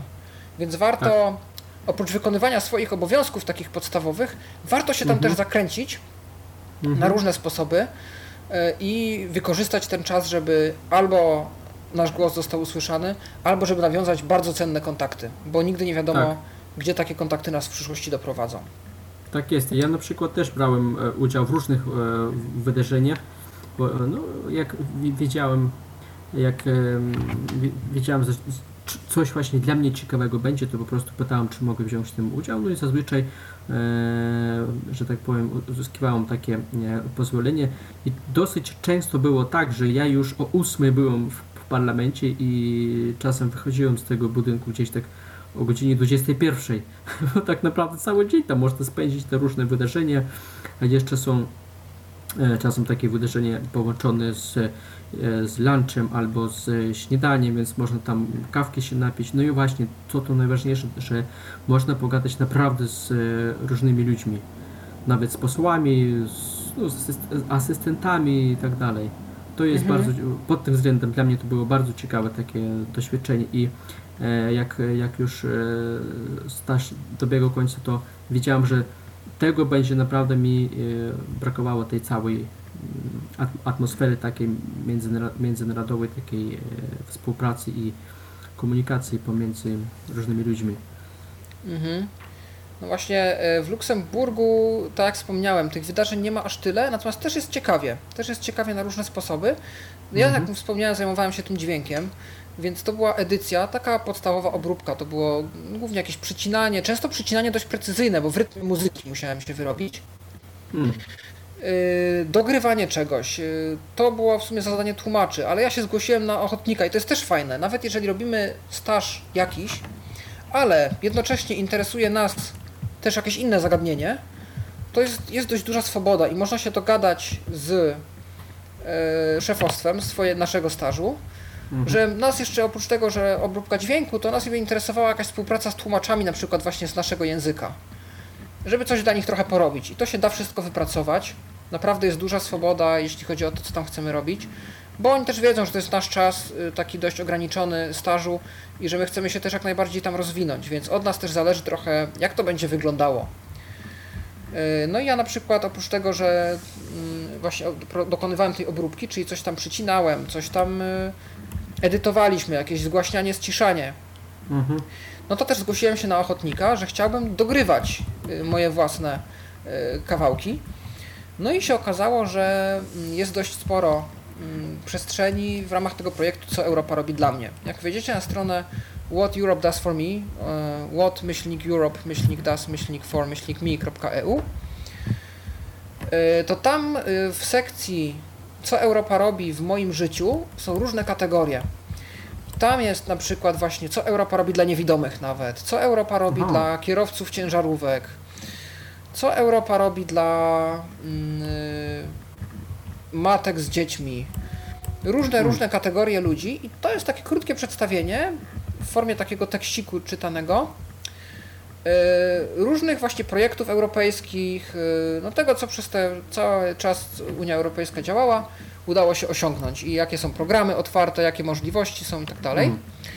I ktoś wpadł na pomysł, że do tego warto by było dorobić podcasty. Takie krótkie właśnie w formie tak jakby wiadomości, z dżingiel i, i podkład muzyczny i na tym podkładzie lektor czyta taki właśnie krótki tekst.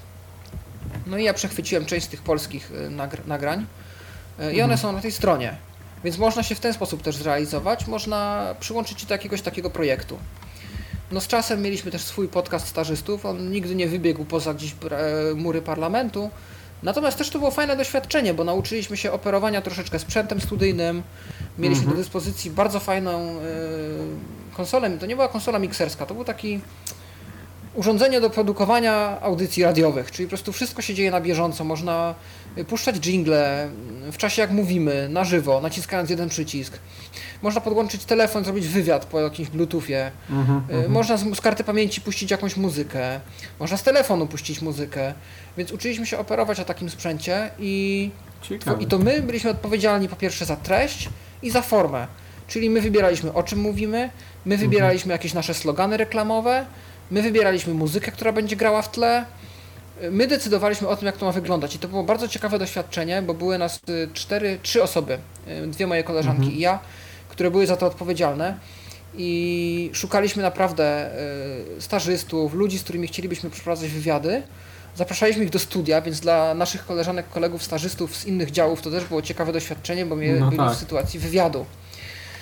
Siedzieliśmy w studio, nagrywaliśmy to wszystko, potem była obróbka cała, my to obcinaliśmy wszystkie wszystko to, co wychodzi nam tutaj w Tyflo Podcastach często też. Tak. Wszystko było obcinane i na koniec to publikowaliśmy i podawaliśmy dalej i wszyscy pracownicy parlamentu mogli tego posłuchać. I to było niesamowite doświadczenie, bo ja do tej pory w Tyflo Podcaście tylko mówiłem. Powiedzmy, miałem czasem pomysł na temat, zgłaszałem to do Michała i Michał mówił, ok, robimy. No i przychodziliśmy na TeamToka, czy tam na jakiś inny program, łączyliśmy się z gośćmi i mówiliśmy, ale teraz to w naszych rękach było wszystko, cała obróbka, my decydowaliśmy, jakie polecą dżingle, my wybieraliśmy i to autentycznie był jeden taki dzień, gdzie siedzieliśmy nad całą kolekcją po prostu piosenek, takich tracków gotowych do puszczania i słuchaliśmy, co się bardziej nada i to bardziej tak zastanawialiśmy się, jaki będzie wydźwięk naszego podcastu, pod wpływem tego, jaką wybierzemy muzykę. Czy chcemy bardziej spokojną, czy chcemy jakiś brutalny metal, czy chcemy jakiś jazzik. I to było bardzo fajne doświadczenie, takie bardzo twórcze, musiałbym powiedzieć. Więc takie rzeczy też się tam jak najbardziej dzieją. No więc różne rzeczy można robić w parlamencie, można się załapać do różnych pobocznych projektów, poznać różnych ciekawych ludzi, ale też przekonać się, i ja się o tym przekonałem, jak bardzo teraz wszystko jest zdigitalizowane, no bo można się martwić, czy nie będzie dużo roboty papierkowej, czy my będziemy mogli się w tym odnaleźć, czy jest dużo jakichś takich dokumentów do podpisania i tak dalej. A tu się okazuje, że sporo rzeczy, i nie wiem, czy też Andrzej miałeś takie doświadczenie, można tak naprawdę załatwić przez komputer. Nie wiem, jak to u Ciebie wyglądało, czy dużo rzeczy załatwiałeś?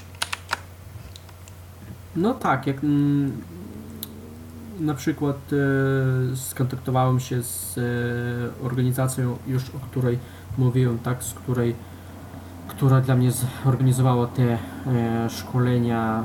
Na przykład bardzo mi się podobała w Brukseli, że jest taka strona i można tam zobaczyć, o której godzinie, gdzie będzie jaki autobus, tramwaj.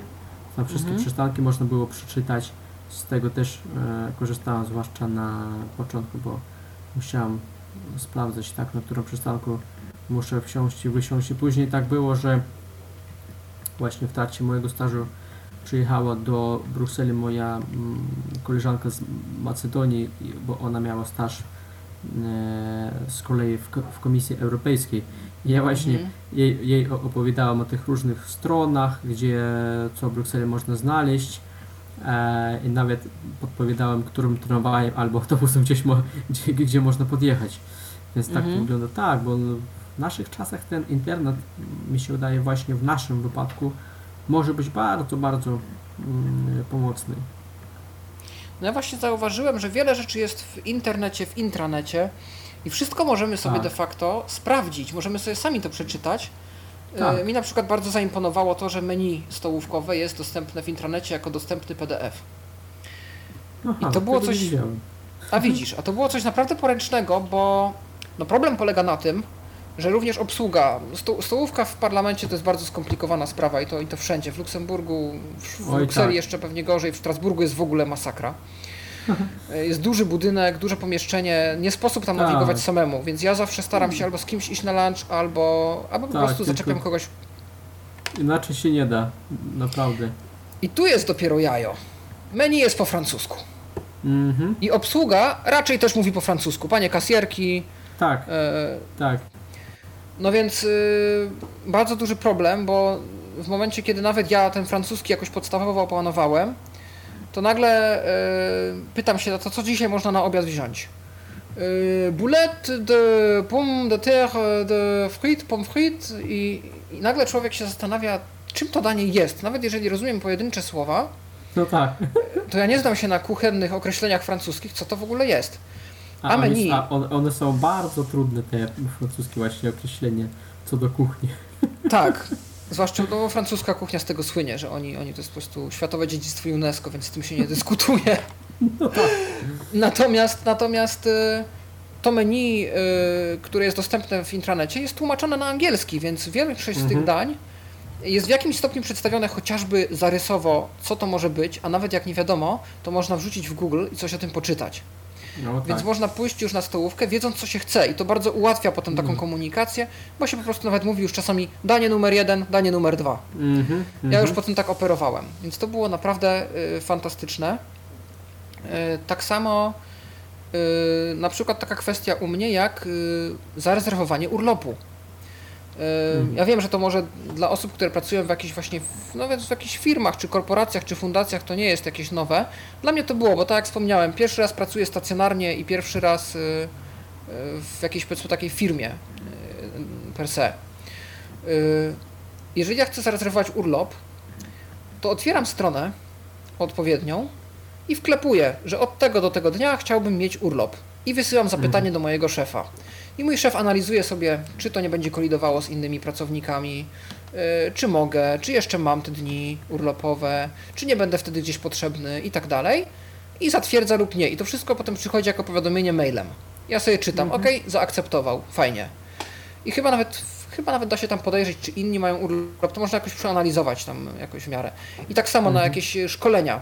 Też można się tam zapisać przez internet. Nie, że się pyta kogoś, czy się chodzi, szuka nie wiadomo gdzie konkretnych osób, tylko się zapisuje przez internet. I tak samo chyba można zabukować salę na konferencję. Jeżeli chcemy jakąś konferencję przeprowadzić i chcemy zarezerwować salę, a nawet catering, to wszystko się rezerwuje przez internet. I to jest niesamowite, że po prostu nie trzeba wychodzić z biura, nie trzeba, i to jest zwłaszcza dla nas, jako dla pracowników niewidomych istotne, nie trzeba nie wiadomo gdzie biegać i szukać jakichś konkretnych pokojów, pomieszczeń, osób, albo nawet do nich dzwonić. Wystarczy po prostu w odpowiedniej platformie się zarejestrować, zalogować i wprowadzić dane i czekać na reakcję, czy ta osoba odpowiedzialna nam to zarezerwuje, czy nie. No i jak dla mnie to było naprawdę fantastyczne, bo bardzo ułatwiało to jakąkolwiek współpracę. Więc no, technologicznie bardzo fajnie rozwinięta instytucja, zarówno w Brukseli, myślę, jak i w Luksemburgu, jeśli tutaj o to chodzi. Tak. Bo też pamiętam, że w Brukseli, w Parlamencie Europejskim można było przeczytać opis jakby różnych budynków, co się gdzie znajduje, coś takiego było. Ja właśnie dowiedziałem się, że w tym budynku, w którym pan poseł pracował, były i są różne kawiarnie, tam stołówki, restauracje, no i można przeczytać, na którym piętrze to się znajduje i tak dalej, Więc pod względem takiej dostępności to jest super sprawa. Jasne. A powiedz, jak to było w kwestii połączenia Cię z innymi stażystami? My już o tym trochę wspomnieliśmy, ale miałeś kontakt z innymi stażystami innych europosłów? Czy byłeś raczej sam?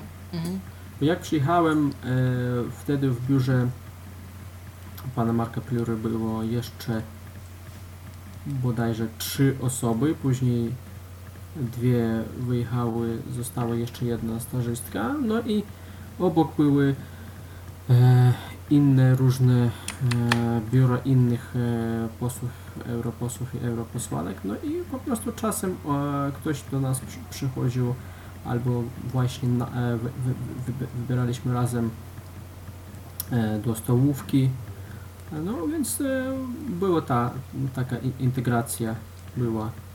Mhm. No to, o czym ja mówiłem, też tego doświadczyłem w Brukseli, a w Luksemburgu właśnie było to, o czym mówiłem, czyli ten samorząd stażystów. I my sobie powołaliśmy przewodniczącą i była też koordynatorka do spraw zawodowych. Ona się zajmowała zapraszaniem nas na różne i organizowaniem z jednej strony jakichś targów pracy, jakichś takich wydarzeń, żeby rozwinąć naszą karierę zawodową. Czy gdyby ktoś chciał zostać w parlamencie, czy gdyby ktoś chciał zostać w innej instytucji. Ona też organizowała wyjścia do właśnie instytucji innych, europejskich, żebyśmy mogli na przykład zwiedzić bank centralny, żebyś Europejski Bank Inwestycyjny, żebyśmy mogli zwiedzić Trybunał, żebyśmy mogli zwiedzić biuro edytorskie i tak dalej. I też zapraszała, ona wynajdywała różne ciekawe wydarzenia, w ten sposób trafiłem na przykład na LinkedIn Local, bardzo ciekawe wydarzenie do nawiązania jakiejś sieci kontaktów profesjonalnych. I była też koordynatorka do spraw wydarzeń, czyli po prostu organizowanie jakiejś rozrywki, czyli gdzieś pojedźmy, coś zjedźmy, pójdźmy gdzieś tam się zabawić, a może pójdźmy wyprowadzić jakieś pieski jako wolontariusze ze schroniska. Różne operacje, no i mieliśmy też oczywiście grupę na WhatsAppie, na Facebooku kilka grup, więc się spontanicznie też umawialiśmy. Co ciekawe, mogliśmy założyć swoje podkomisje, więc jeżeli ktoś miał jakiś pomysł, co można by innego jeszcze robić, to nawet były pomysły, żeby była podkomisja do spraw Gry o Tron, bo to chyba zdaje się, że miały się pojawić ostatni sezon i część grupy chciała się spotkać, żeby oglądać. Ktoś chciał to po prostu koordynować. Mieliśmy podkomisję do spraw rowerów i autentycznie umawialiśmy się na jazdy rowerami i mi się udało raz załapać właśnie na przejażdżkę tandemem w ten sposób z kolegami, z koleżankami, z kolegami. Mieliśmy podkomisję kulinarną i raz na miesiąc umawialiśmy się na kuchnię świata. Po prostu każdy przygotowywał albo kupował jakieś produkty ze swojego kraju i robiliśmy taką wielką imprezę, taką degustację. Zjeżdżaliśmy się u znajomego w domu, taki znajomy Anglik swoje mieszkanie udostępniał i tam po prostu każdy przynosił coś, co sam ugotował albo co kupił i to było takie fajne, no, to jest świetnie. Bo naprawdę wiele smacznych rzeczy mogłem wtedy spróbować. Tak. Mieliśmy kursy językowe i to było też fantastyczne, bo stażyści uczyli stażystów języka. Ja na przykład chodziłem na francuski z Francuzami i Francuzi przynosili nam jakieś powieści francuskie takie do czytania, powiedzmy, gdzie tłumaczyli nam różne słowa. Mieli trochę ćwiczeń gramatycznych. Poszliśmy czasami do jakiegoś pubu po prostu pogadać po francusku przez godzinę na różne tematy. Wiem, że były różne inne języki, a przez to, że to jest Unia, więc mamy 24 języki obowiązujące, oficjalne, to naprawdę był nawet kurs irlandzkiego. To było też super ciekawe, bo to jest taki niespotykany język, niezbyt jakiś popularny, a mimo to były osoby, które chciały go uczyć. Moja koleżanka uczyła polskiego na przykład, też stażystka z Polski. I potem naprawdę ludzie przychodzili do mnie, Czesi, Słowacy i po polsku się ze mną witali, to było takie miłe. No i w ten sposób sobie organizowaliśmy, więc trochę jest jak na Erasmusie, właśnie z Schumanami. Jakoś się organizujemy, wychodzimy razem gdzieś, coś robimy. Często padają jakieś takie spontaniczne propozycje i człowiek czuje, że rzeczywiście nie jest w tym wszystkim sam. Tak, to więc jest ważne.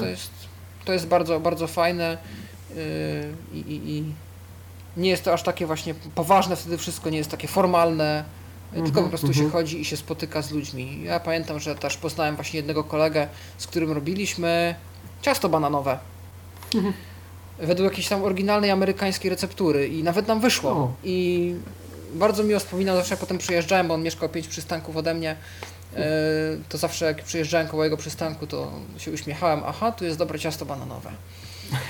Więc różne znajomości można nawiązać, a tak myślę też z perspektywy mojej, jako osoby zainteresowanej językami, fantastyczne środowisko. Ludzie, którzy uczą się języków, którzy mówią różnymi językami. Mi się raz zdarzyło być na przykład w studio, podczas gdy były nagrywane wiadomości. bo no nasze to radio takie parlamentarne, w którym byłem stażystą, ma swoje wiadomości, które są nagrywane we wszystkich językach. One tam trwają 5 minut i to jest taki codzienny raport, co to nowego się wydarzyło w parlamencie. I to wygląda tak mniej więcej, i to jest fantastyczne doświadczenie językowe, że siedzi się w studio i się operuje. Przychodzi lektor konkretnego języka, oni są pomawiani na godziny, wchodzi do kabiny lektorskiej, czyta skrypt z wiadomości, a my mamy za zadanie jako technicy, ja akurat tego nie robiłem, ale przyglądałem się, jak to wygląda, od razu to obrobić, czyli po prostu wyciąć wszystkie błędy, zmontować i niech to już jest gotowe z muzyką. I to jest bardzo fajne doświadczenie, bo tam co 5 minut wchodzi użytkownik innego języka. Tak. I tam się człowiek usłyszy w ciągu dnia 24 języki. I naprawdę to jest przemiłe, bo ci ludzie mają najróżniejsze historie. I w momencie, kiedy przyszedł Bułgar nagrać wiadomości i zaczął ze mną płynnie rozmawiać po polsku, ja byłem po prostu tak, mi się zrobiło miło, że naprawdę warto było tam być, choćby dlatego, żeby sobie tych różnych języków posłuchać. No tak. To prawda. No dobrze. Myślisz, że Andrzej, że jeszcze mamy jakiś taki aspekt tego stażu, który moglibyśmy poruszyć? O coś, o czym zapomniałem, albo o czym warto jeszcze wspomnieć, zanim się pożegnamy ze słuchaczami? No może jeszcze chciałbym dodać troszeczkę powiedzieć o tej Brukseli. Że przyjechałem tam i wystarczyło mi prawie 4-5 dni, żebym mógł samodzielnie przyjeżdżać do parlamentu, więc miasto jest w miarę dostępne, na przykład w autobusach są te zapowiedzi dźwiękowe, ale uwagę, zazwyczaj są w języku francuskim albo irlandzkim, więc... Tak, one są w dwóch językach i trzeba się przyzwyczaić do wymowy tych przystanków. Ja na przykład mieszkałem na czymś, co ja bym wymówił Gutenberg. Natomiast albo się słyszy Gutenberg, albo Gutenberg. No coś takiego, tak. I to trzeba się przyzwyczaić do tego, że te przystanki, ktoś tam przeczyta, jak ten przystanek się nazywa. No już nie rozumiem się. A potem się usłyszy się go wymawianego i jest problem. To jest też kłopotliwe, jak się szuka drogi na przykład, bo często osoby mówią tylko po francusku, które napotkamy. Zgadzam się. Jest problem, bywają problemy z angielskim nawet w Brukseli. Tak, też miałem sporo takich problemów, kiedy szukałem na przykład przystanku albo czegoś innego. Chciałem się zapytać, no i osoby po prostu nie mówią po angielsku. Wtedy zrozumiałem, że trzeba trochę temu poświęcić czas, żeby się nauczyć wymawiać po francusku, na przykład numery różnych autobusów, albo ulic i tak dalej. I zdarzały się takie sytuacje, że ktoś do mnie podchodził, albo ja się zwracałem i rozumiałem, że ta osoba po angielsku nie mówi w ogóle. No i po francusku mówiłem, że przepraszam, po francusku nie mówię, ale mogę powiedzieć, że potrzebuję tego albo innego numeru autobusu. No i jakoś myśmy dogadywali. No i to tak czasami właśnie wystarczy z Google Translatora sobie kilka takich najpotrzebniejszych zwrotów. Najważniejsze to przetrenować numerki na syntezatorze mowy francuskim. No właśnie. Bo liczby francuskie są specyficzne. Bardzo. Tam nie ma 80, tam jest 4,20 na przykład. Tak. Aczkolwiek w Belgii jest to trochę bardziej unormowane, w Belgii się używa tych liczebników takich już, które brzmią bardziej jak 70-80.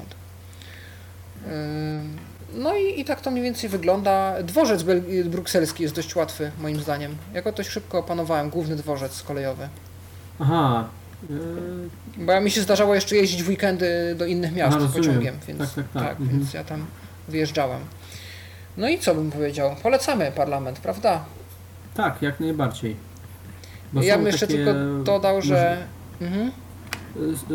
Jako, że są takie możliwości, to trzeba z tego korzystać. I jeszcze chciałbym dodać, że w Polsce, w Warszawie, właśnie we Wrocławiu są przedstawicielstwa Parlamentu Europejskiego oraz Komisji Europejskiej. Tam się odbywają różne wydarzenia, więc w razie zainteresowania to tam można dowiedzieć się o różnych tych możliwościach, o stażach. Bo jak powiedziałeś, że te staże można odbywać nie tylko w Brukseli, ale również w innych krajach, gdzie w państwach członkowskich Unii Europejskiej. No i też wiem, że na przykład tutaj w Polsce ludzie przyjeżdżają do Wrocławia, żeby tutaj odbyć te staże w przedstawicielstwie Parlamentu Europejskiego. Tak zwane EPLO. Okej. Ja jeszcze może bym dodał tylko na koniec, że kurczę, różne miewamy poglądy polityczne, bardziej nam ta Unia leży, bardziej nam nie leży, względnie widzielibyśmy ją inaczej, ale myślę, że nawet jak mamy takie poglądy sceptyczne, to warto się wybrać, żeby te poglądy zweryfikować. I tak albo je umocnić na podstawie tego, co zobaczymy, albo je zmienić na podstawie tego, co zobaczymy. I to jest, myślę, taka fajna podróż też, żeby, bo jakoś w tej Unii jesteśmy, żyjemy w tym, to jest dookoła nas i warto się tym zainteresować i się przekonać, jak to rzeczywiście funkcjonuje i na podstawie takich już obserwacji też jakieś opinie potem już mieć wyrobione. Tak jest, to jest ważne. No więc tak podsumowując, można odbywać staże w różnych instytucjach, czy to jest parlament, czy komisja. Można w parlamencie odbywać staże u konkretnych europosłanek lub europosłów, albo w drodze jakiegoś konkursu ogłoszonego, albo spontanicznie wysłać CV, albo zgłosić się do projektu stażów imienia Roberta Schumana, które są organizowane co pół roku, nabory. Teraz zaczyna się nowy w listopadzie i warto próbować, więc życzymy powodzenia w takim razie. Ja dziękuję za wysłuchanie audycji, za bycie tu razem z nami. Życzę powodzenia, życzę odwagi, zachęcamy i do usłyszenia po raz kolejny w Tyflo Podcaście. Z tej strony Paweł Masarczyk, ze mną był dzisiaj Andrzej Tychonow. Dziękuję Ci bardzo za uczestnictwo. Dziękuję bardzo za zaproszenie. I dziękujemy też Michałowi za obsługę techniczną całego dzisiejszego wydarzenia. Do usłyszenia znów. Był to Tyflo Podcast. Pierwszy polski podcast dla niewidomych i słabowidzących. Program współfinansowany ze środków Państwowego Funduszu Rehabilitacji Osób Niepełnosprawnych.